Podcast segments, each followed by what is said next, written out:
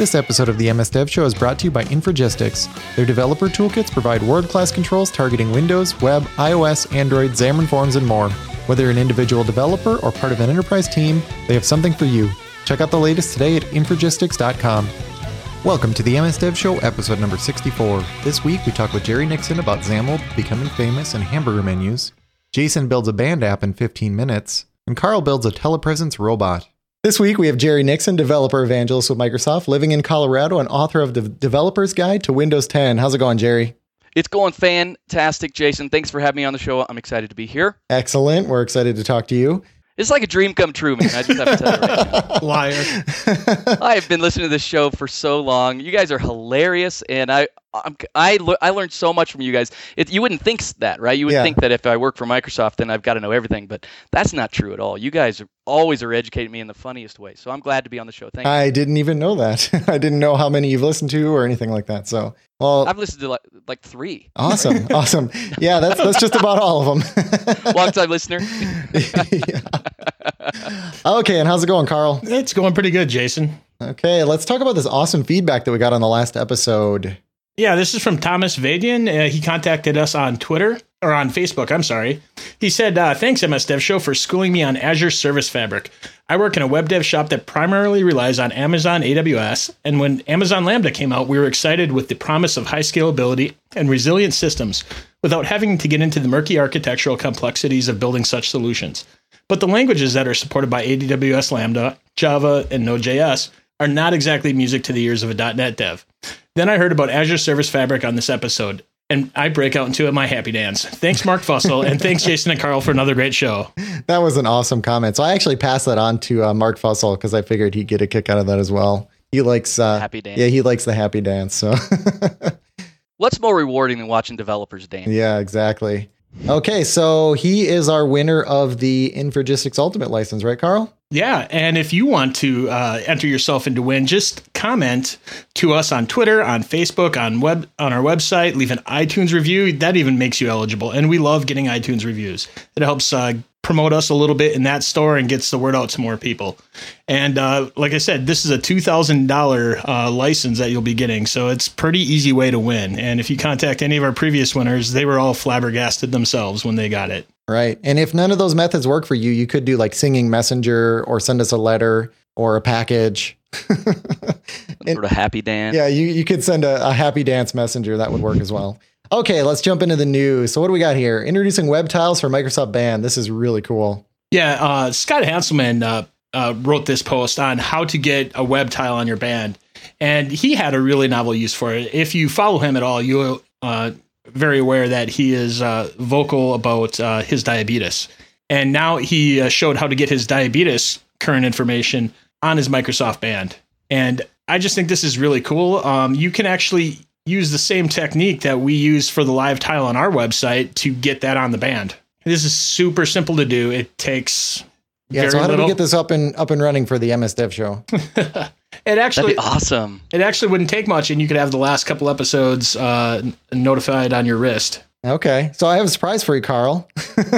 I actually I implemented this right before the show. Oh, really? Yeah. Awesome. I it's still not showing up on the website for some reason, but I do have the web tile file. So it's supposed to be msdevshow.com slash band.webtile. And that downloads the uh, the manifest and the icons. For some reason, I'm having some issues with the icons, although I'm running a different version of the band software, so it might work fine on yours. So we'll have to test that out and work out the bugs. But yeah, it shows uh, it'll show an indicator as to the number of like uh, new episodes. Um, and th- since you opened the the tile the last time, and then you can actually scroll through the the different episodes and see the titles and the descriptions. Uh, it doesn't let you listen to them or anything like that, but uh, I don't know. It's still kind of cool. And it took uh, probably about 15 minutes to to make one. Um, there's a web based tool that you can actually walk through that that uh, Scott has linked to.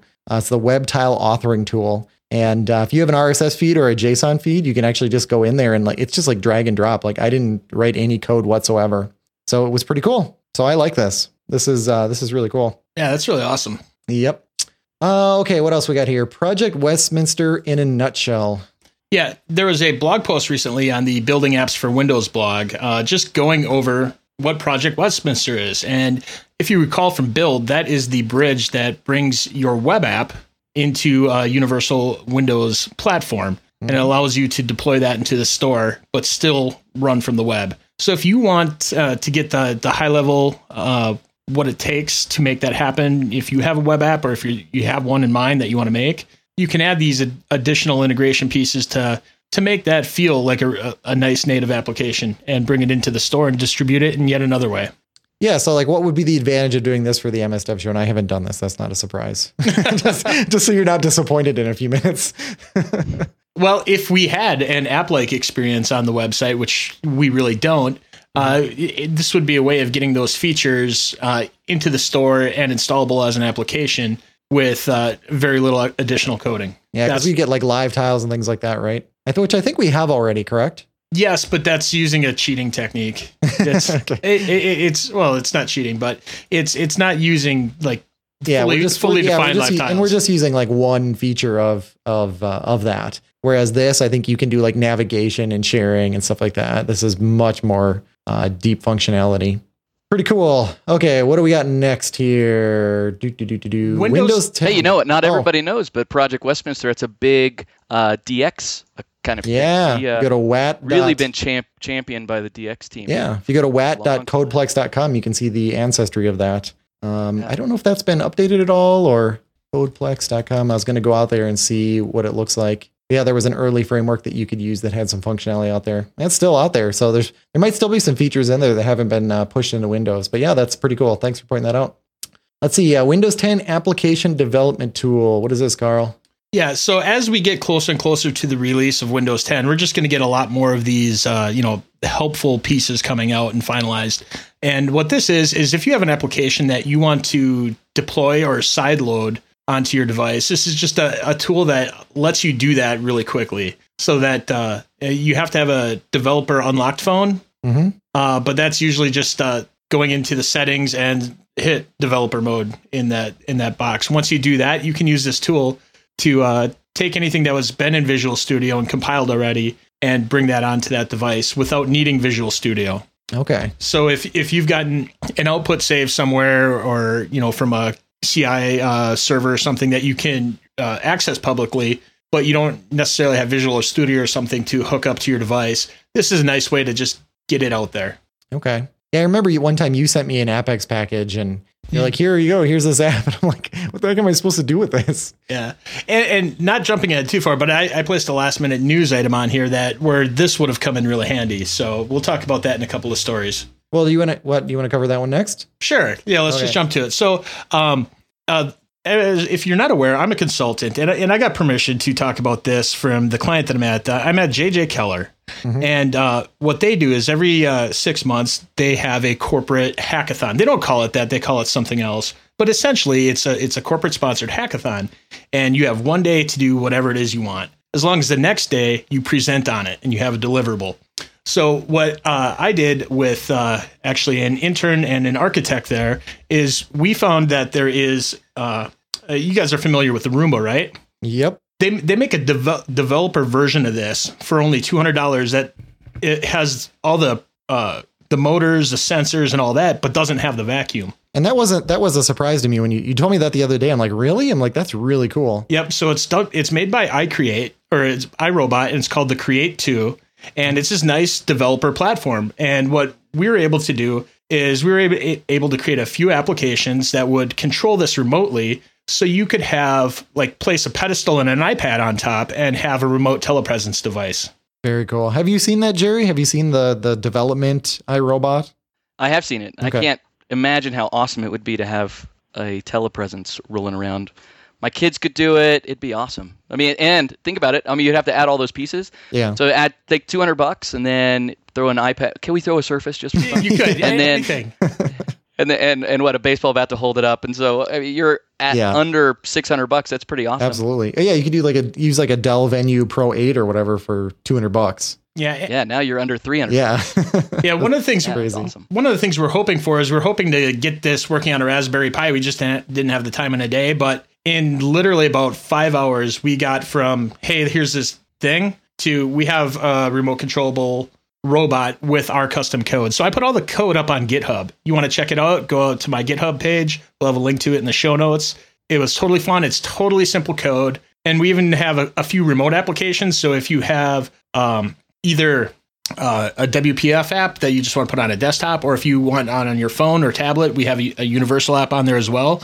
They'll send commands over there. So er, all this just has to be on the same network. So if you're all connected to the same Wi-Fi, these will all just kind of work together. Okay, so in the next version, they you're going to use. allow you to use that instead of going to work there at the was it JJ Abrams? Uh, J- JJ Keller. Um, one of the things is uh, they're actually having a huge hiring initiative, and they're looking to hire like expand the team by fifty percent, and they're already a pretty large team. oh wow. So um, they're really looking for remote workers, and I thought this was a way just to kind of inspire the remote workers that you know, hey, here's another solution to help you feel like a more integrated part of the team. That's cool. And they're The whole team could just like roll up to the water cooler, look at each yeah, so these are bumping each other. that's that's pretty cool. And then the whole hackathon idea there is is is awesome too. I love it when uh, when companies do that. I think it uh, inspires like an R and D culture, which is which is pretty cool. So for uh, version two, Carl, you're going to use Azure and uh, SignalR, right? That way you can actually use this remote. I was thinking, uh, what was that Event Hub?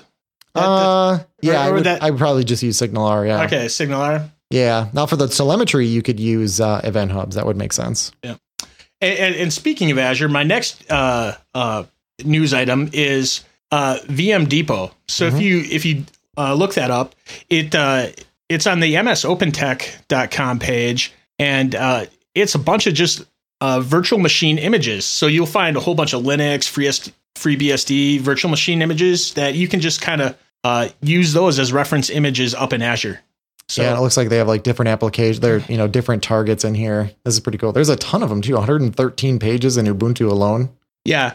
Um, and I, I do have to give a little bit of shout out. I did not find this on my own. Um, another Microsoft employee, David Giard, was giving a talk at our local user group about running non Microsoft technologies on Azure. And I was just really impressed by this resource. So Okay. thanks, Dave. Pretty cool. What a great guy, David. He's a terrific guy.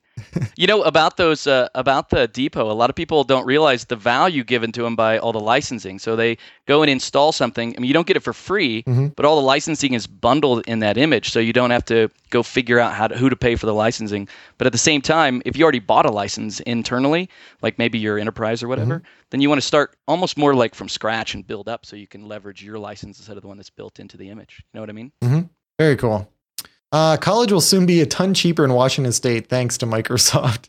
So this, this one seemed crazy to me, Carl. I read this a, a while ago whenever you had posted this. Um, so it was a law targeting. What were the details about what the law targeted? You had to have more than companies with more than 40,000 employees that have been in Washington since before 1981 and that are software companies. so Microsoft. Gee, who's that going after? I, I like how it's like generic, you know. Oh, we're not targeting Microsoft. It could be any company that meets these criteria. So so Starts with an M, Yeah, yeah, it starts with an M. r- rhymes with Microsoft. exactly. So so what's the deal, Carl? So it looks like uh, Microsoft is losing a tax break that they used to have, and as a result, um, they're going to be essentially funding uh, the universities at about thirty percent of what the costs are. So that I mean, that's just huge. That's a, that's a lot of money. Yeah. Okay. Wow. So school is uh, still unaffordable, but getting closer to reasonable. If you live in Wa- if you live in Washington, okay. Okay. Uh, Does the article say the t- tuition will change? actually, uh, it will not be changing. Mostly because of this. Oh, I got Oh, it's, my- it's so it's avoiding increases is what's Yes. going on. Oh boy. Oh boy. Okay. Well, that's enough of the news. It'll stay real reasonable that way. That's yeah. So that's enough of the news. Let's talk to Jerry. Oh, so Jerry, we got a lot of interesting stuff to talk about. I don't know how we're going to find all the time for this, but let's try to let's try to do our best here. So it's a marathon episode. yeah, yeah. So the first thing I want to talk about, and, and you and I actually had kind of a funny side conversation on this, but you know, your your name was all over the tech press recently, and I know it, it's finally been like long enough that I think you feel comfortable talking about it. And uh, I, I got such a kick out of this because I was listening to I think like Windows Weekly. I had heard it there. I saw it on The Verge. I saw it like on every tech site that uh, Windows 10 would be the last version of of Windows, and I I believe that has you know been said like in ten different ways, but somehow. Uh, Somehow I got yeah somehow you got singled out as like you know announcing some some huge huge thing that it was really like a non-story story so what uh so what happened there And you know what? This something like this happens all the time. I listen to tons of podcasts, Yeah. not just your guys's, and and it's you know it's interesting. I mean, I'm in a lucky place where I get to know a couple of things before Yeah. you know anybody knows publicly, and it's really interesting to listen to podcasts as they start to tease out what they the patterns that they see. Yep. You know what I mean? They're like, oh, okay, this has happened, this has happened, this has happened, therefore that. And you know, I'm driving along and my hands are in the air. I'm like, no.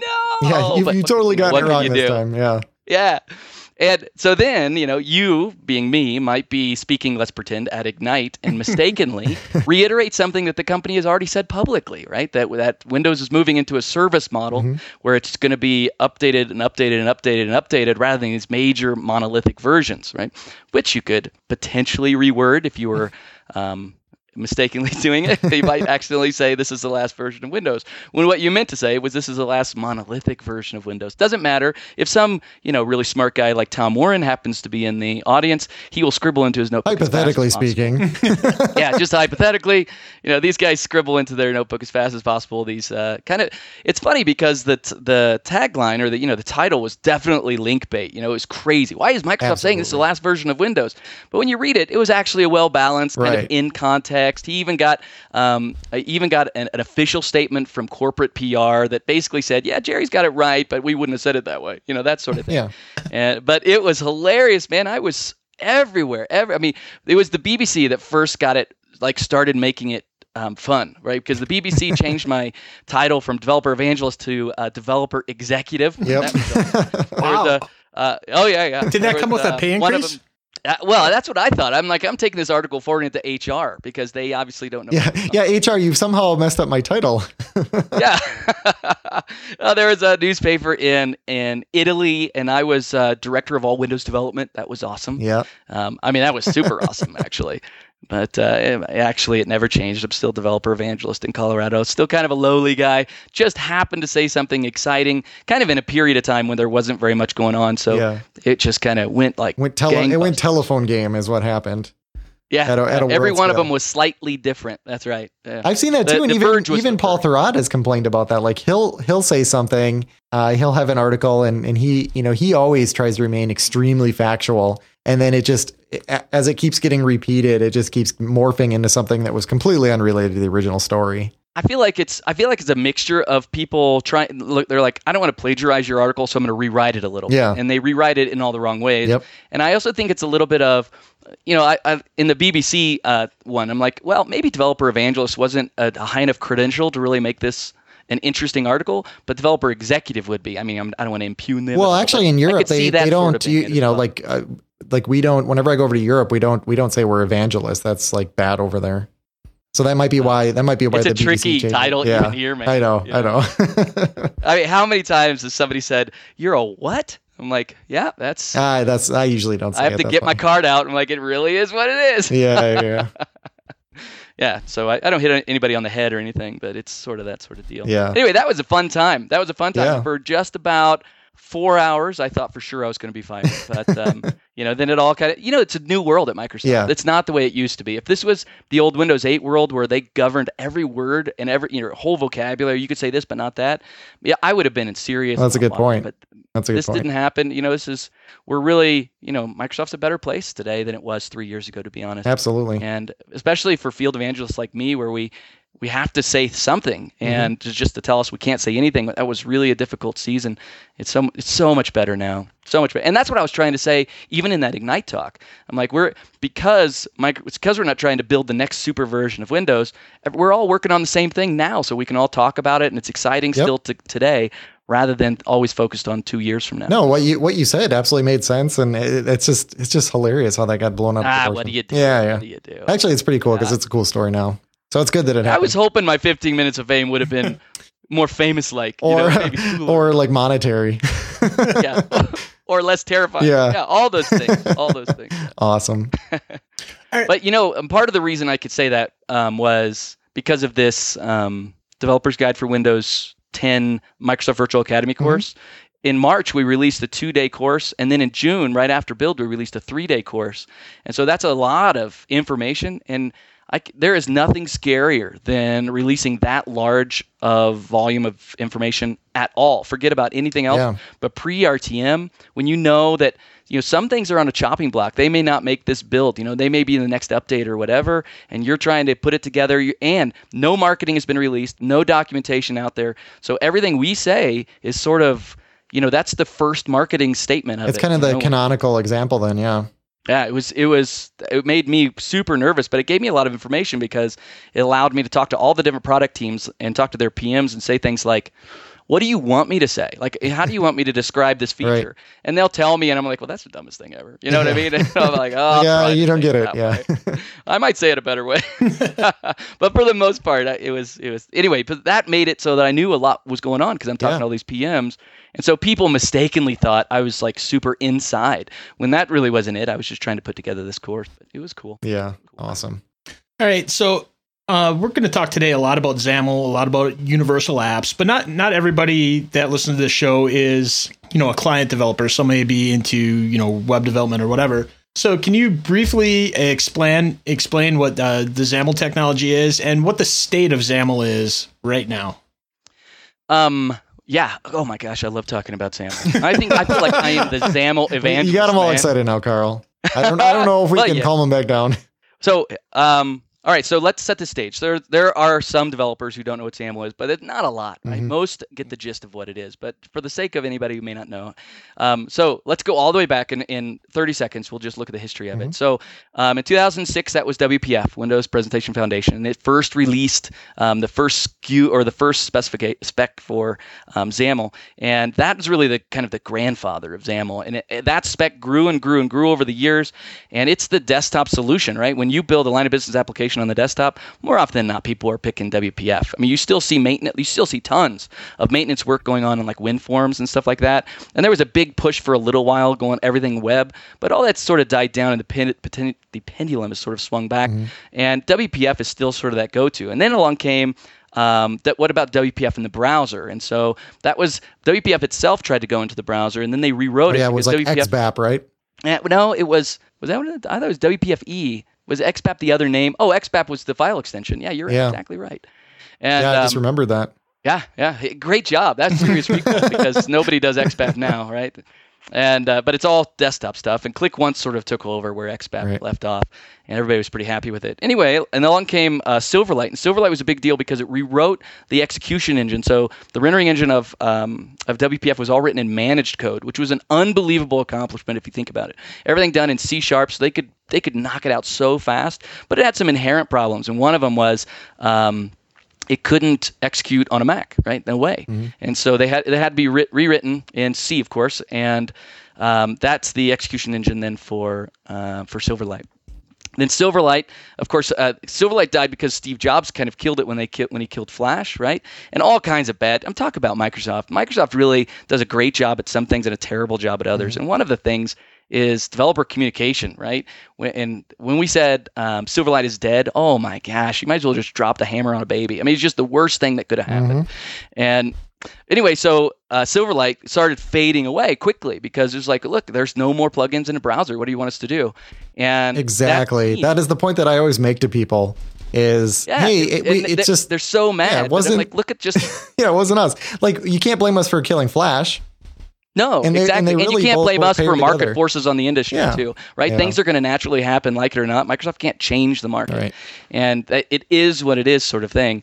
And so that team, that's a bunch of smart guys building Silverlight, and so they weren't thrown away. They got moved over to Windows Phone. Windows Phone using this Silverlight specification of XAML.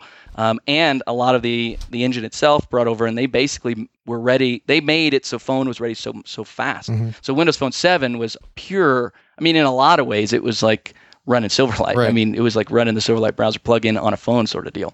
And but that shifted right because when, then along comes Windows, and there was this big to do whether or not Windows was going to use HTML or, or XAML as its primary UI platform.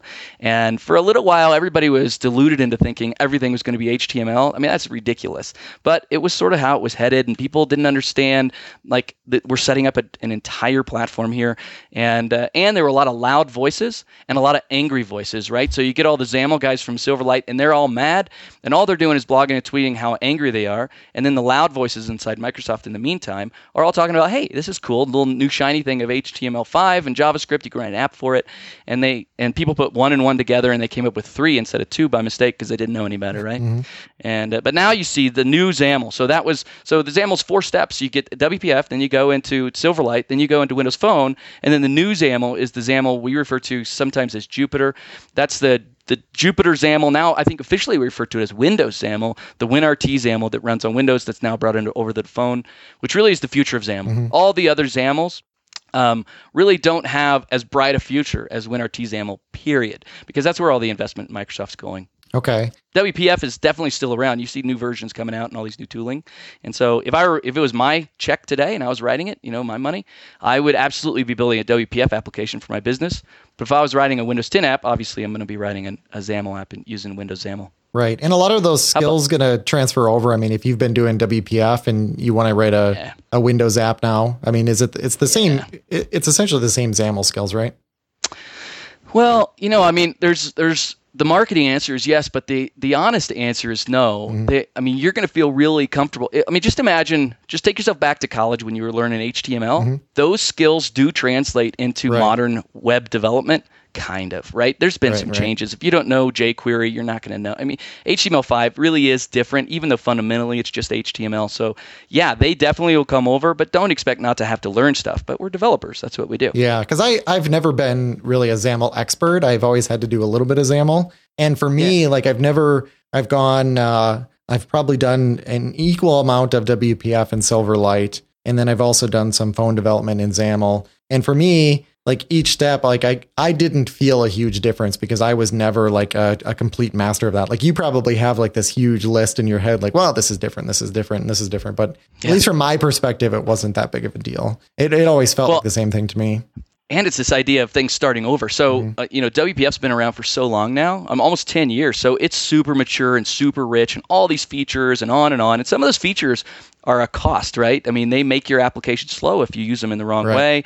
And more than likely, developers use them in the wrong way. That's kind of our gift, you know? And then when you look at Jupiter or Windows XAML, Windows XAML is quite new, and so it's missing a lot of the features that WPF has. So WPF developers sometimes they'll come over, and the hardest part is just not having what they expect. Something like um, something like um, er, uh, handling errors, mm-hmm. right? Notification framework around handling errors. Um, just I mean that's not there in Windows XAML today. I mean it's absolutely on the roadmap. We know it. It almost made it in this build, by the way, but it just didn't. And so you look at it and you're like, oh my gosh, how am I supposed to do any kind of error handling? Not error handling. What's the word I'm looking for? Validation. Oh, validation. Yep. For. Yeah, validation is, is what's not there right now. But I mean, it's all written and ready to go, right? You're going to see it being rolled into the framework in you know okay. in the future. Yeah. Here. But um, it's not here now, and so you could make all kinds of assumptions. Oh, because there's no validation framework, clearly it's not meant for line of business applications. and you know that's just right. You can don't don't jump to conclusions too quickly because now we're on a cadence that's going to make people's eyes bleed. Right? It's so fast. We're going to get new versions of everything so quickly that to say, oh, this isn't there, you're going to be wrong by the time you put a period on the sentence. Right. No, that's a really good point. And then what about um, what about sharing code? You know, so if you have you know your old code base, your old way of of of uh, you know sharing your code back in the WPF days, you know, if I sort of evolved with the times, um, you know, how complicated is that? Is that is that still work today? I mean, uh, is it going to be painful?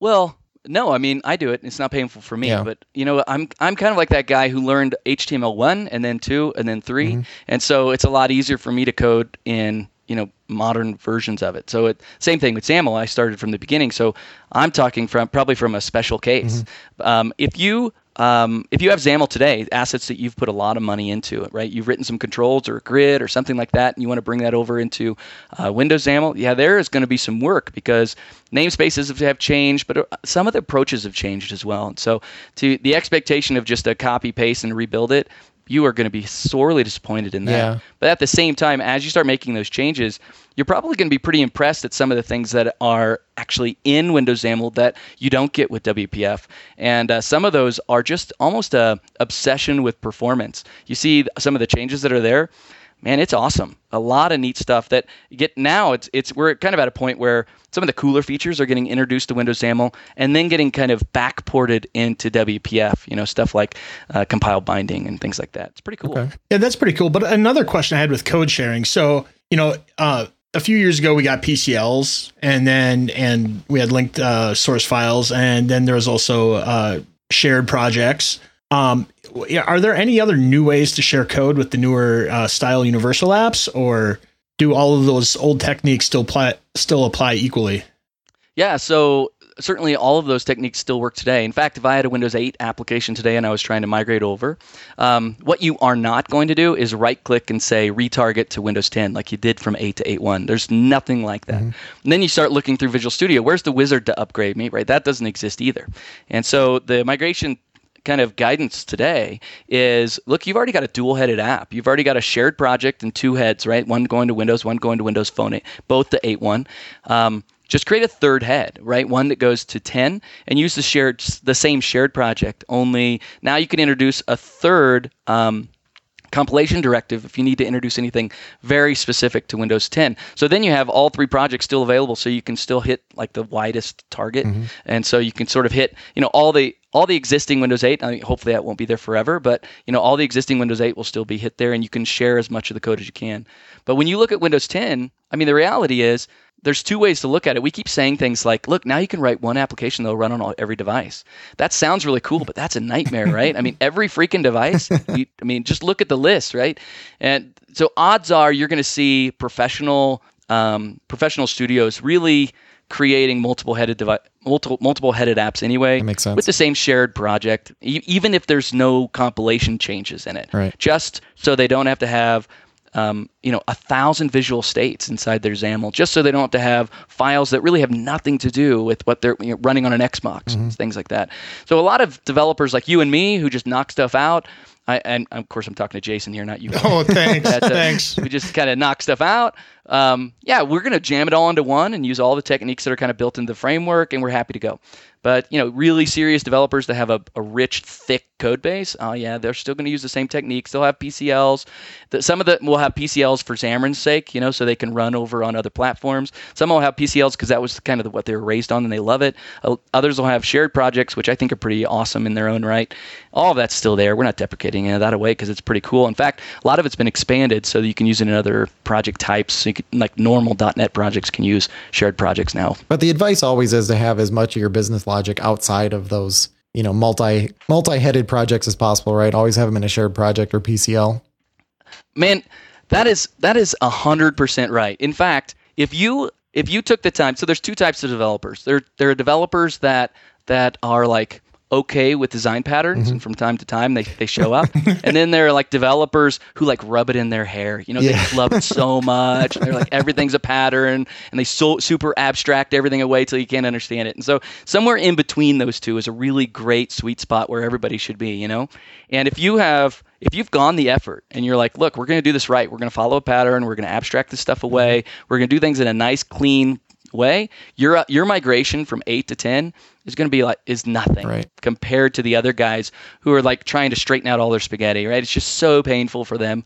You are going to have a much much better time, no doubt about it. I will say this though, um, the XAML itself is syntactically identical between eight and ten but the layout of the XAML and the way that it's rendered on the screen is not. It means if I have a grid view and it's laid out with a couple of things, and I'm like, I'm just going to copy paste this stuff over into my new Windows 10 project, you're going to suddenly see your font's not the same size, your margins aren't the same size. Things are you have to go in and finesse this stuff so it looks good again. Good you, you, can't just do a big copy paste. I wish you could, but um, the underlying um, measurement system that changed. And so that's the reason it happened. And it had to change because we're going on all these different devices where you just have to render things in a special Well, and it had to be unified, correct. Yeah, that makes sense.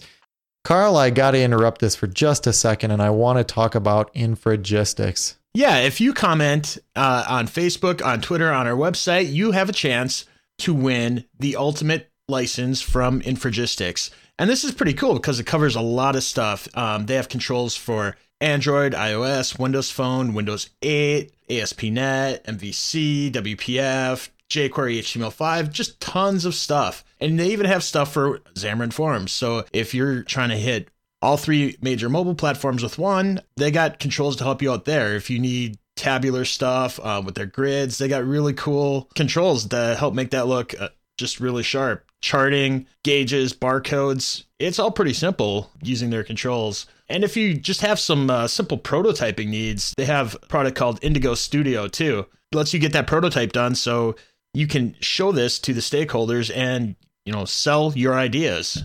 Yeah, what I love about that, you can just send them a link and they can actually navigate through the app. But uh, what, like you mentioned earlier, all of these controls across all these different platforms, this is great. I mean, most people don't just develop one type of app now. So being able to to go and use these controls in every type of app, all under one ultimate license, is is really big plus. If we don't select you uh, each week, you could try again next week. And if you can't wait, they have free demos, so you can try it out for a month. Download the demos and try it today. Yeah, check it out at infragistics.com. They're a free trial, so you have nothing to lose. And remember, each week, if we pick your comment on the show, you get the ultimate edition for free, which includes everything. We thank them for their support of the MS Dev show. So I got a I got an easy question for you. Is XAML better than HTML, CSS, JavaScript? Yeah, yeah, it totally is. Absolutely, Okay. 100%. There's no exception, and it depends on the situation, of course, for sure. Right? If I were writing a if I were writing a, a space app with a you know a million different things sh- coming at me, and I'm shooting mm-hmm. them, and I've got my all these. The reality is the HTML canvas is likely going to outperform the XAML canvas, even though the XAML That's canvas. Is rendered on the GPU. Um, the there's a limit to the number of items that you can have in an HTML canvas before it really starts to degrade. And you know it's a disadvantage. You're, you could be on any kind of device, but that's for everybody, right? Um, anyway, let's just make that up. Let's just say it's um, it's 10,000 items, right? I'm sure it's lower than that, but just make up a number. On if you look at the XAML canvas, it's going to be like 5,000 items, and it really is going to be lower. And um, where you see the the developer productivity sh- kind of come in is when you're doing productivity apps, right? Non-game mm-hmm. apps. That XAML is unquestionably. Uh, I mean, it'd be pointless for me to just like start a religion here and start saying it's superior, but it is really a fantastic developer productivity platform for UI development. Mm-hmm. There's no getting around it. And the bonus of it is it's proven, it has all these techniques, it's got its own design pattern around MVVM. I mean, MVVM came from XAML, right? It what didn't come, XAML didn't adopt MVVM. MVVM was created for XAML. And so we have all these neat things plus you can use managed language behind the scenes. And if you're going to give me a, you know, a 5 million line application written in C Sharp, Visual Studio is built to handle that sort of code base to test it and build it and do all those sorts of things. You could do the same thing and you give it to me as JavaScript, man, I will plot your assassination because it's so so different, right? Yeah. And so I can do amazing things with JavaScript and I would be wrong to say I couldn't. And I can make it perform in a really great way up to a limit. Yeah. And that limit, so just reverse that scale, right? Where jo- where HTML could go to 10 and and XAML could go to 5 for creating that like ultra dynamic game. It's the opposite when it comes to uh, like C sharp compared to JavaScript. Not as far as performance, but as far as maintainability and all of it, even performance. Honestly, because now with .NET Native, we can compile using the same C++ optimizer almost down to the metal. Right. So it's pretty awesome. JavaScript is it, it just doesn't have it. Doesn't mean you shouldn't use it, right? There's still times, but those times are a lot fewer than they used to be. Okay. How about that? Sounds good to me. So a lot of people are really excited about Cortana, especially since Cortana is going everywhere now. Um, so how how would they get Cortana into your XAML app? And is there anything new in the Cortana realm?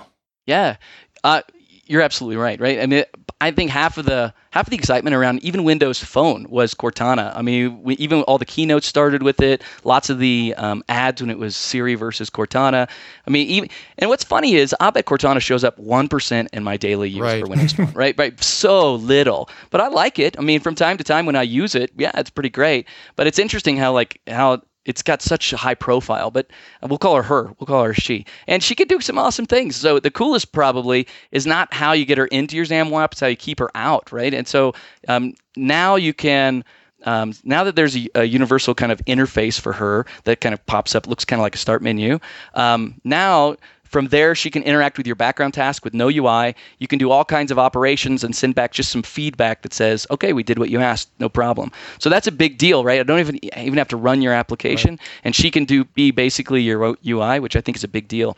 The other one that's cool is I can also feed back to her from that background task really rich information. So now, like if you open up Cortana, she'll say things like, "Hey, I see you're flying to Seattle. You want me to track this flight for you?" And she Yeah, shows I, love that graph. the information just comes up without even talking to her. It's beautiful, and the way she, the way that works is um, she has. I keep saying she, but we're rolling with it, right? She has tiles specifications, and you can send back tiles, including just a raw image. So you can send that back and, and show basically anything that you want. And so you see that in the Power BI demo. Do you see that where they asked Cortana to show, you know, show me my inventory of something? Yeah, something, or, and or this sales by awesome graph. salesperson. Yeah, it's just it's just phenomenal. Yeah. So so it's How do almost they do like it? They do yeah, it it's almost like. Cortana's not making your app better. Your app is making Cortana better. Yeah, that's exactly right. Because Cortana, Cortana's not getting smarter. Yeah. That's right. She's just the front end for all the logic that you Yeah. already have. And so you don't it's not like you write a Cortana app and somehow embed that into Cortana. You just write your app, Cortana just taps into Mm-hmm. Right. it. Exactly. exactly right. Exactly. And just gives you yeah, you just you're adding features to Cortana, which is which is pretty cool. Yeah, it is pretty cool. One thing, you know how Cortana asks about your um about your mail or not about your your flight it's because she's reading Yeah. your mail. Of course you have to let her do that, but then she can't. I mean, you would want your assistant to read your mail, right? That's the idea. And uh but you know how she gets it? She can read your mail even if you don't have Outlook installed because she doesn't it's not an automation API to tap into like the mail database that Outlook Yeah. keeps. Uh, Windows 10 itself um, will check your email for you, and it keeps it in a an operating system level database. All your contacts, all your everything Okay. is all handled there, and she talks to that just like Outlook. So then Outlook talks to that as well. Oh, I like got your you. app, whatever I got you. is. That makes a lot write. of sense. Right. Yeah, it's really cool. And it, in a way, it's like Windows Phone. Like Windows Phone could always check your email with or without. You didn't know this, but even with or without um, Outlook, Outlook was never doing the work. Right. And and that's true in Windows 10. Well, Windows and it's 10, obviously not doing um, that without you like giving it your information or whatever and telling it to do it. Oh, yeah, you gotta set it yeah, I just want to make it clear to the listeners. It's not like some creepy thing where it's like hacking awesome. into your email and like reading it before you even set it up. Right. Microsoft is contracted with Google to get all your personal. yeah, we don't. We, we're trying to avoid the next headline here, Jerry. we got to be real careful. I'm your I'm your PR person now. I appreciate that. Yeah, actually, that's a horrible. be that's on my, my speaking tour with me. No, it's awesome. You get to tour a lot. It'll be great. All the travel, your wife will get upset about it. It'll be Yeah, yeah. Okay, so let's. Uh, let, uh, Carl wanted to wanted me to ask you about Prism because we had Brian Lagunas on a while back and we talked about Prism. So, are you a fan of Prism? What's your What are your thoughts? I'm a big fan of Brian. I can tell you Okay. that. What a guy, man! I mean, if anybody was going to become the the new custodian of Prism, Yeah. that's the right, guy to do it, Oh, right? absolutely. You can tell Everybody wants somebody who gets obsessed. Yep. Yeah, he's so obsessed. Yeah. It's awesome. Um, let's see. Do I like Prism? I love Prism. Prism for WPF, right? Yeah. We're, just to be clear, Yep. right? Yeah, I love Prism for WPF. I mean, I, in a lot of ways, Prism for WPF is what enabled most of the desktop apps that are out there that are significant. Like Mm-hmm. when you see the, the Fortune 500 or even like the Fortune 100 and the WPF apps that run their business, those are mission critical apps that kind of run the world in a lot of ways. And more often than not, they're all leveraging Prism because of it. And you know why people like Prism? Why developers like Prism? Because they like patterns in the end. And Prism comes in and says, "Hey, we know we don't know what you're going to do, but we know the kinds of stuff you're going to do, and you should do it like this." And developers love that. They just eat it up. That's why they like MVC so much too, Yeah. because MVC gives them so much of a pattern. Um, so yeah, I love it. Um, but you might have heard, or you may already know, that there's Prism for store apps. Yep, that's what we're going to ask you about next. Yeah, and so Prism for Store Apps totally different. So um, Prism for WPF, uh, the patterns and practices teams are the are the original authors, right? And the same thing with Store Apps. They extracted from that, so it's so it's not all bundled together. Um, the MVVM framework that they created, right? I mean, it's five files to create an MVVM framework. It's not a big deal, and um, and the and Unity for uh, dependency injection and pub sub events for messaging. Those are the three things that they kind of pulled out to make sure they could use elsewhere. Where else are they going to use it? They use it in Prism for Store Apps. So Prism for Store Apps is a, like a simplified framework for Windows 8 applications. To be really really clear, for Windows 8 applications, Okay. 8.1, um, and that can use uh, Unity, pub sub events, and um, and the MVVM framework. So when you install it, you get all four of those. You get the the base Prism, and and a lot of people think, oh, Prism, that's a pretty heavy thing. And who cares on a desktop app, right? Because you have plenty of Right, horsepower. right. But who wants to run that on a phone?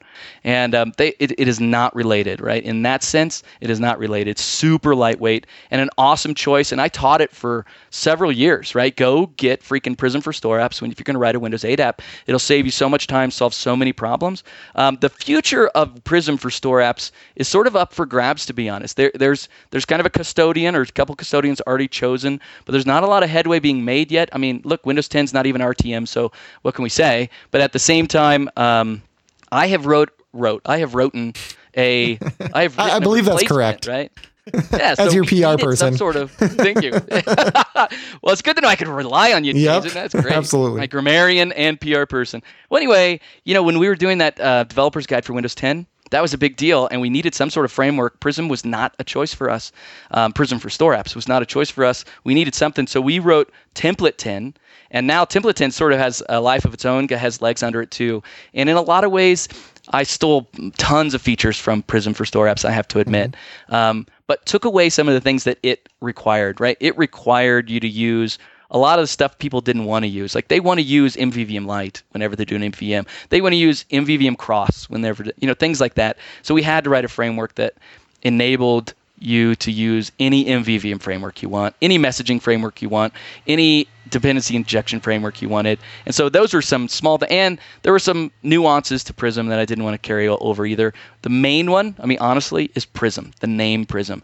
Um, it, it's already well established and respected in WPF, but because of a because it's a big ready to go sort of framework. People think that it's big and they're afraid to put it on their phone. So I, we, we didn't want to carry over the name. So will Prism for Store apps have another life? It might. I don't know. I haven't seen much uh, activity. You know, it's not brain dead or anything, but it's just not moving. Yeah. It's just not moving.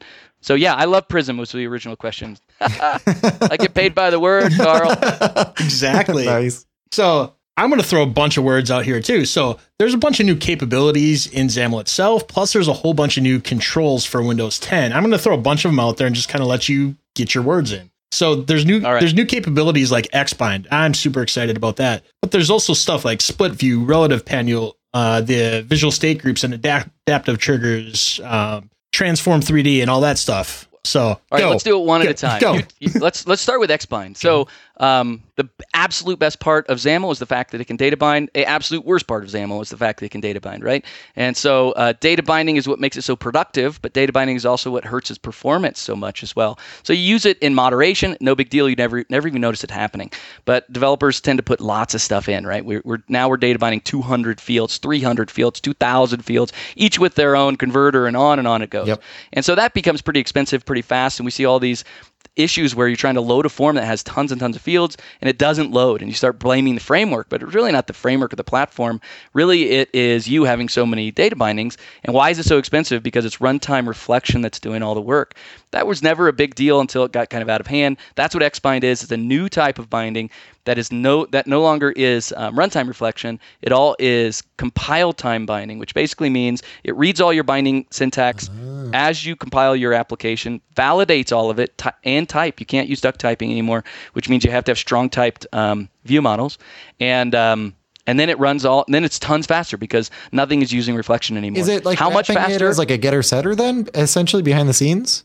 That's what it's doing. Awesome. That is what it's awesome. doing. I mean, that's that's like I mean, there's the a new binding element, but that I mean, if you really dig into it, I mean, fundamentally, that's what's going on. Because that's the big thing now that uh, that all languages really need to have that that really almost no languages I've seen have had it, which is basically observable types. And I know JavaScript and uh, ES6 is basically adding like observable types. And then same with like C sharp, you know, like out of the box, you can't like watch an int, you know, you have to keep checking it or you have to wrap it in something or, you know, use reflection or, you know, something like that. Um, so that's that's pretty cool to hear that there's uh, Well, of course, XAML has has had observable types since the beginning, right? And so yeah, but it's that's not one what I'm saying is C yeah, C sharp didn't. It relied on something to to like basically wrap that and and make it ugly to the to the developer. You know, because you've seen that. You've seen like, okay, I have a collection. Oh, it's not observable. I need observable collection. Oh, you know, I have a property. I have an int. Well, that's not observable, so I need like an you know an observable int or something. Totally that. know what you Yeah. So that's still the same, by the way. That hasn't changed. So Okay. fundamentally, INotifyPropertyChanged and, and observable collection are exact. Yeah. They work exactly the same. That hasn't changed really at all. And you know, this is a fun thing just to throw out. You know, there's a lot of changes to uh, C sharp that are coming, and a lot of people are just waiting for that. Um, notifiable kind of Right. attribute that you'll put over a property and it's just worth saying now look i've already talked to the c sharp team this will never happen right it will never happen so you're going to always have to write something to, to make sure that you're It's gotten way easier though, because you can. It used to be that you actually had to hard code um, the name of the property into your code. yeah you got name yeah, up now you get name of, which is huge. That's huge. So now it's it's much more reasonable. Yeah, being able to get the the name of the property that was that was passed in. Um, so I think I think we've I think it's been like sufficiently fixed, at least from my perspective. It it used to be terrible, and I guess I'm I'm okay with it being not terrible anymore. yeah. Now To it's me, that's your good. property is a whole two lines. Yeah. right? But we're so obsessive that we all want it to be. Because I'm going to screw up one of those lines. So And Carl, so when when you don't want to use Xbind is important, right? Yep. And so um, you want to use Xbind in a gigantic list. You want to use Xbind in a gigantic form and stuff like that. But there are some some caveats to Xbind you should know straight away. Um, one of them is um, update source trigger doesn't exist in Xbind. And so that's a big deal for text boxes. So a text box you're typing, you know, update source trigger is the thing that updates the background model um, immediately, rather than when you lose focus. So uh, lose focus is still there, but some people always choose property changed so that you get that update like straight away, and that's that does not happen. That is not part of Xbind at least today. Um, another thing that is least worth noting as far as caveat is um, the there is no data context, right? Your data context is always your, your code behind, which sounds you know like blasphemy for the MVVM guys out there. But the reality is, all you need is a property on your code behind that is your MVVM. It just has to be strongly typed, right? You can't use data context anymore because the type of data context is object, and that's not strongly typed, right? You want to get all of your properties and stuff. Only reflection could take an object and turn it into something that actually has properties, and we don't want that. We want it to be strongly typed. So I just create a view model property and give it that the type of my either interface or, or whatever my view model is. The third thing that's kind of a trick is what, did, what were the first two? Update I didn't know update there was going to be a target quiz. update source target uh the um update source target the code and the other one was the, the strongly context. typed uh, property. You have to have strongly typed properties, and then the, so good. Those so now there's two. four, and the fourth one is there's no design time data. That's a big one. How Ah. many developers have sent me emails saying I can't get design time data to work, Jerry? That's because it doesn't work right now. The way uh, Visual Studio um, uh, interprets uh, Xbind Mhm. is just to tell you the property name. And so you see it, and it's just the property name. I'm sure that will change. I don't know that that will change, but I can't imagine it wouldn't change because the design time experience is now, you know, that's a fraction of how awesome and rich it was when you had um, regular. Well, yeah, because you could avoid like running the program and making changes over and over again whenever you change the the design. Yeah, yeah. Okay. Yeah. Although I, Now- me being you know not that great at XAML, I always had a hard time getting that design time experience hooked up anyway. So Yeah, you're the only yeah. one. Nice. Oh man, that's a common question on Stack Overflow Oh, that I answer. it's so hard. It's so time data. finicky. So finicky. It, it's tricky. It's it's like it's so easy to get it wrong, Yeah. and that that's the thing. And it's it's a problem because it's like five moving parts. But Mhm. I mean, you know, accuracy is developers' forte anyway. We know to put a semicolon at the end of the line, Yep. sort of thing. So there you go. can get it right. Yeah. Uh, what else did you Uh, have on the, the list there. Carl? So- yeah. so split view. I know this was uh pretty contentious depending upon which circle you're in. Yeah. What a funny what a funny argument that is, isn't it? I mean, whether or not to have a hamburger button. I mean, people are the really oh, the that's what this was was, about. Okay. Yep. Yeah, really, the argument is, you know, you shouldn't have a hamburger button. And uh, if you look at the, the control set that Microsoft's providing, we're like, okay, but if you do want one, here's a control for it, right? It's that sort of thing. And um, that is the number one request. So this template 10 is out there. And um, and by the way, it's at aka.ms slash template 10 if anybody wants it, right? It's, it's all in process till RTM. But you can go play with it all you want. You can, their pull requests are awesome. And Anyway, I say all that to say the number one question I get on that stupid template is how to implement split view, right? Over and over. Because, I mean, as, as much as, you know, these guys who write these blog articles who show these A B testing that, you know, nobody ever uses hamburger button. I mean, they may be right now, but if they haven't looked at Windows 10, man, w- the hamburger button is freaking everywhere. Yeah. It's, people are going to learn soon because we're going to teach them. And so you might as well jump into it. But if you're one of those guys who hates it, just don't use it. That's kind of the, the argument. But yeah, that's what the split view is. The split view is an easy implementation for the hamburger button. And it's tough to implement. I wrote a, a blog, like a 4 billion word blog article trying to talk through all the steps you need to go to really have a great one. And, uh, you know, everybody's implementation of a, of a hamburger menu changes to be honest. Mm-hmm. You know some guys use it to wrap up all their menu items into a little box. Some put all their menu items somewhere else but then that's like sub items or just commands or there's a million ways to implement it. It's kind of up to you. Yeah, I think it's. yeah i don't know. think i don't know what to say. It's just kind of weird. Yeah, based on like the recent builds of Windows 10, to me, looking at it, it looks like most of the design, and I'm not a designer, but it seems to be like well designed to me. Um, I think, I think, well said I think, but I think they're, you know, me, me so, so me as, i'm not a doctor but you look yeah, but, but me, but me as a, as a developer, I'm using air quotes, me as a developer, you know, if I'm writing an app, what of course what I'm going to do if I have the hamburger button, I'm just going to throw everything in there. You know, I'm just going to I'm just going to poorly design. But guess what? My apps were going to suck anyway. So, you know, it's either sucking with or without the hamburger. That's great. That's great. Yeah, Windows 10 is like hamburger heaven, man. There's ham- there are hamburgers everywhere, right? Here's the, there's, the say, there's the headline. There's the quote, Jason. Jerry Nixon, CEO, says. Uh, why is hamburger Microsoft heaven. calling Windows hamburger yeah, heaven? why why are they making such a such a big investment in hamburgers? That's right. We've quit. We've stopped all development on everything else. Is it for the real estate, or is it because of the burgers? We don't know. That's right. Conspiracy within an out burger. oh boy. Okay, where were we? Uh, the other one was Transform 3D. Wasn't that on your yep, list? Yep, Carl? that was on the list. Transform 3D is awesome, by the way, and it's probably one of the understated features of XAML that was introduced. And uh, the best way to describe it is probably to look at an iPhone. And so, you know, the home screen of an iPhone, you know, you can see the buttons, and as you tilt the phone, the buttons kind of move around. It's sort of gamey, but it gives you this kind of 3D parallax right. feel that the buttons are somehow floating over the screen. So, in order to accomplish that in XAML for the 8.1 spec, right, where we're back in the 8.1 days, that was a lot of work. Mm-hmm. You had to do a lot of calculations to get that looking just right. Because if you were if your button was on the right side of the screen, you wanted to show a deeper shadow. If it was in the middle of the screen, you wanted to show a more shallow shadow. You know what I mean? And so you had to do tons of calculations. And what happens if they resize your app and move things around? It was very difficult. And it, this kind of an immersive experience was just a challenge. You do it all with matrix transforms. Um, so the Transform 3D is on top of the matrix transform, basically to give this immersive experience. And so, like, have you seen the new start menu mm-hmm. where the tile flips like a yep like a yeah, it's like, like a, a box, yeah, it, it actually has depth. It like pops out of the screen and then sort of flattens again.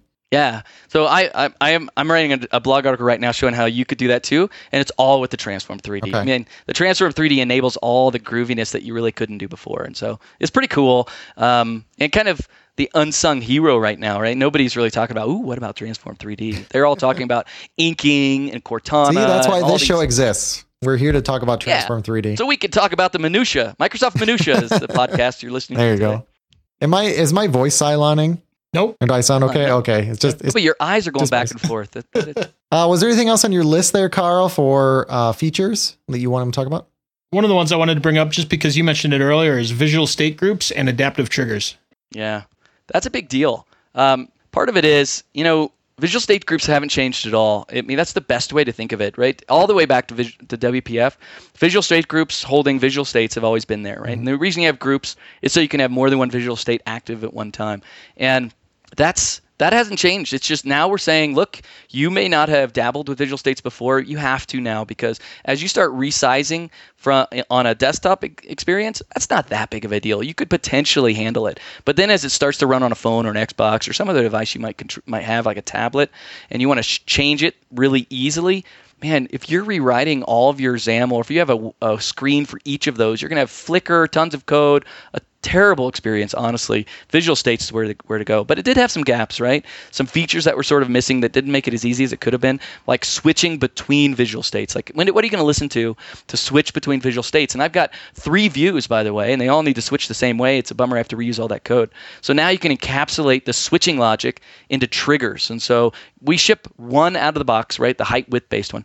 But then you could write your own custom triggers that are based on honestly absolutely anything. They're just C sharp, and you just set a boolean inside a class, and then it automatically switches between whatever visual state you want. So, but that was a big improvement is that now you can have reusable triggers inside Visual State. And the other one is setters. It used to be that you had to use like a full storyboard to animate from like visible to collapsed. And there's no real animation between that. So you had to use these object keyframes to do the whole work. And that was tons of overhead that you just didn't need because why do I have to have a story storyboard? Why do I have to do all these things?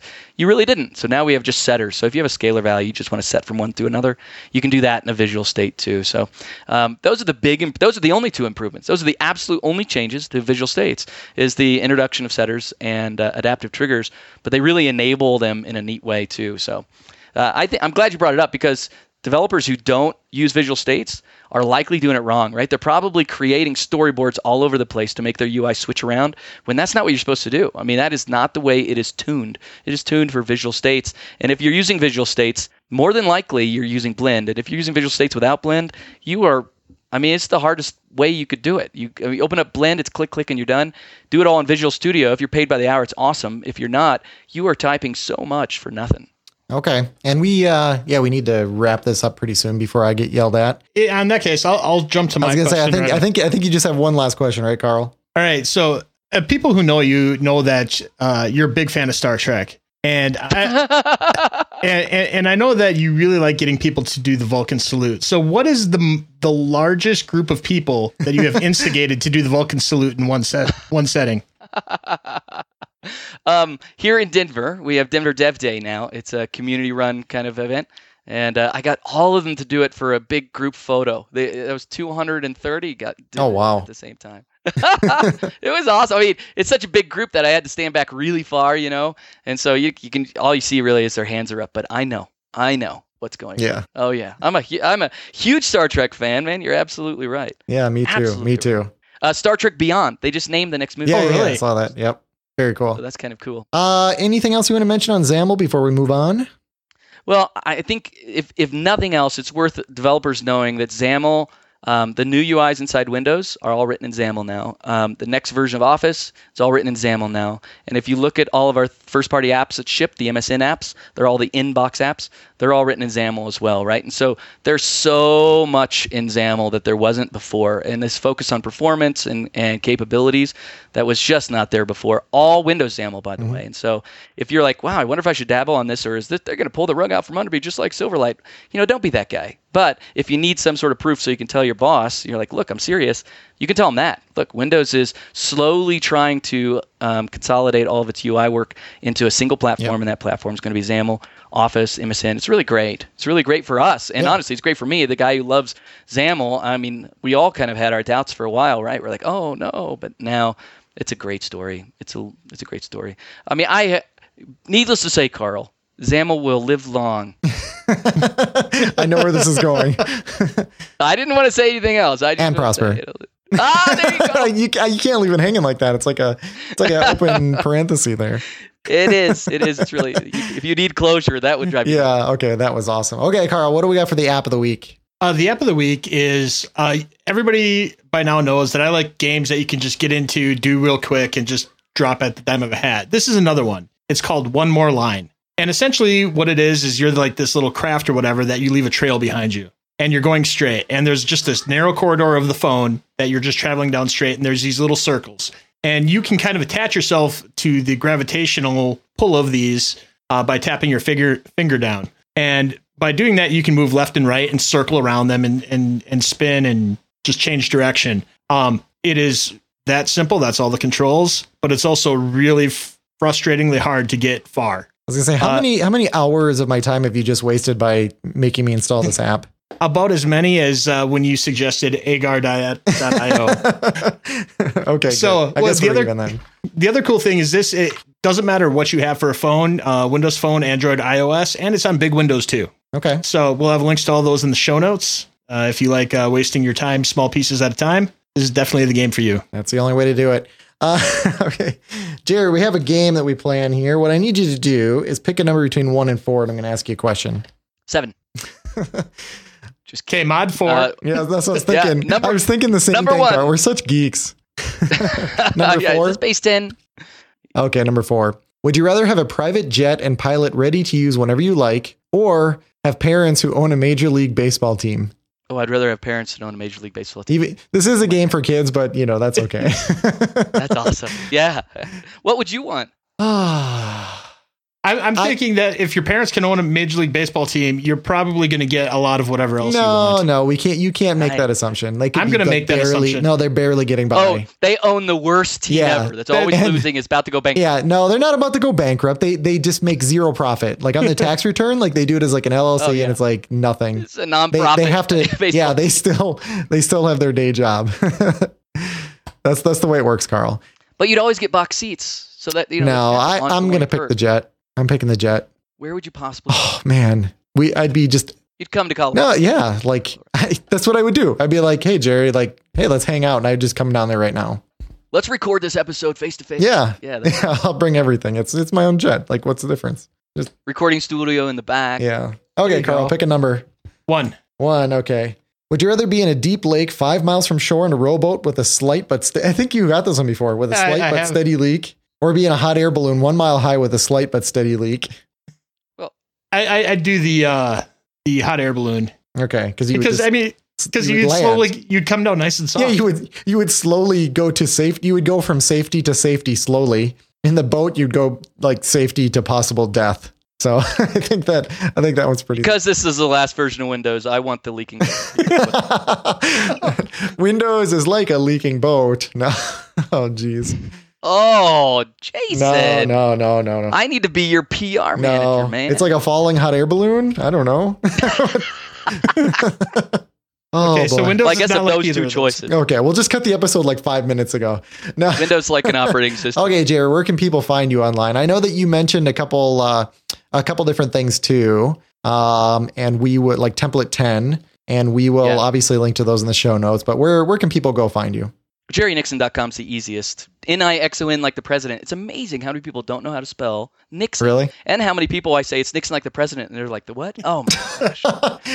yeah, Crazy. well, you know, people keep getting younger. That's the way that's the way it goes, I guess. okay, Carl, where can people find you? Oh, I like your address here. He's like Yes. mvp.wpdevguy.com. Nice. So, so one of the things that we did forget to mention that we did uh, plan on mentioning a few episodes ago is I did get renewed as uh, Microsoft MVP again this year. So, Nice. so that's always What's your specialty? uh, Windows platform. So, kind of fit in right in this conversation. Some lead, Very nice. leading questions if you didn't know it. I didn't know. awesome. Say, I don't uh I don't think I have my applause machine. All I have here is the no button, so I'll do this instead.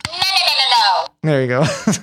All right, but anyway, have you seen, uh, uh, Jason, have you seen Free Timer, my app that has all the sounds? I have not. Oh, there's the app you need. Free Timer Okay. on Windows Store. Okay. all right, Change send life. us the link. We'll put it in. yeah, we'll put that in the show notes too. No, no, no. He's like, he's like, please don't. It was sort of an experience. Okay. And you can find me at uh, ytechie.com or on Twitter at twitter.com slash ytechie. And Jerry, thank you so much for coming on the show. And uh, if you ever want to come back, uh, you're not allowed. no, no, I'm just kidding. is. Anytime you want to come back, Guys, thanks for having me on. This is fun, man. I love this show. I'm so thrilled to be on it. Thanks again. Be sure to subscribe by searching for MS Dev Show in your favorite podcasting app. Leave us a review at iTunes, Stitcher, Player FM, or your podcast aggregator of choice. Visit us at msdevshow.com where you can leave comments, check out our links, show notes, and more. Visit us on Facebook at facebook.com slash msdevshow. You can send us your comments and feedback directly to feedback at msdevshow.com.